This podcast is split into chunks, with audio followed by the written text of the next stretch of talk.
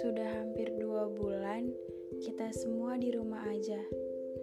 Berarti hampir dua bulan juga aku sama kamu gak saling tatap muka. Kamu apa kabar?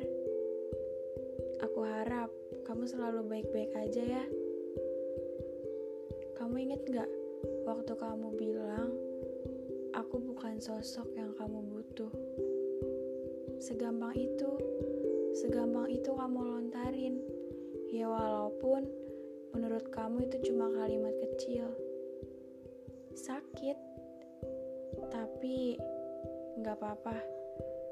Buat aku itu semua cukup. Alasan aku harus berhenti. Karena buat apa memperjuangkan seseorang yang bahkan dia udah gak mau sama kita? Jangan kembali ya. Jangan kembali sebelum kamu sadar aku adalah tempat kamu pulang. Dan terakhir, terima kasih. Kamu jaga diri baik-baik.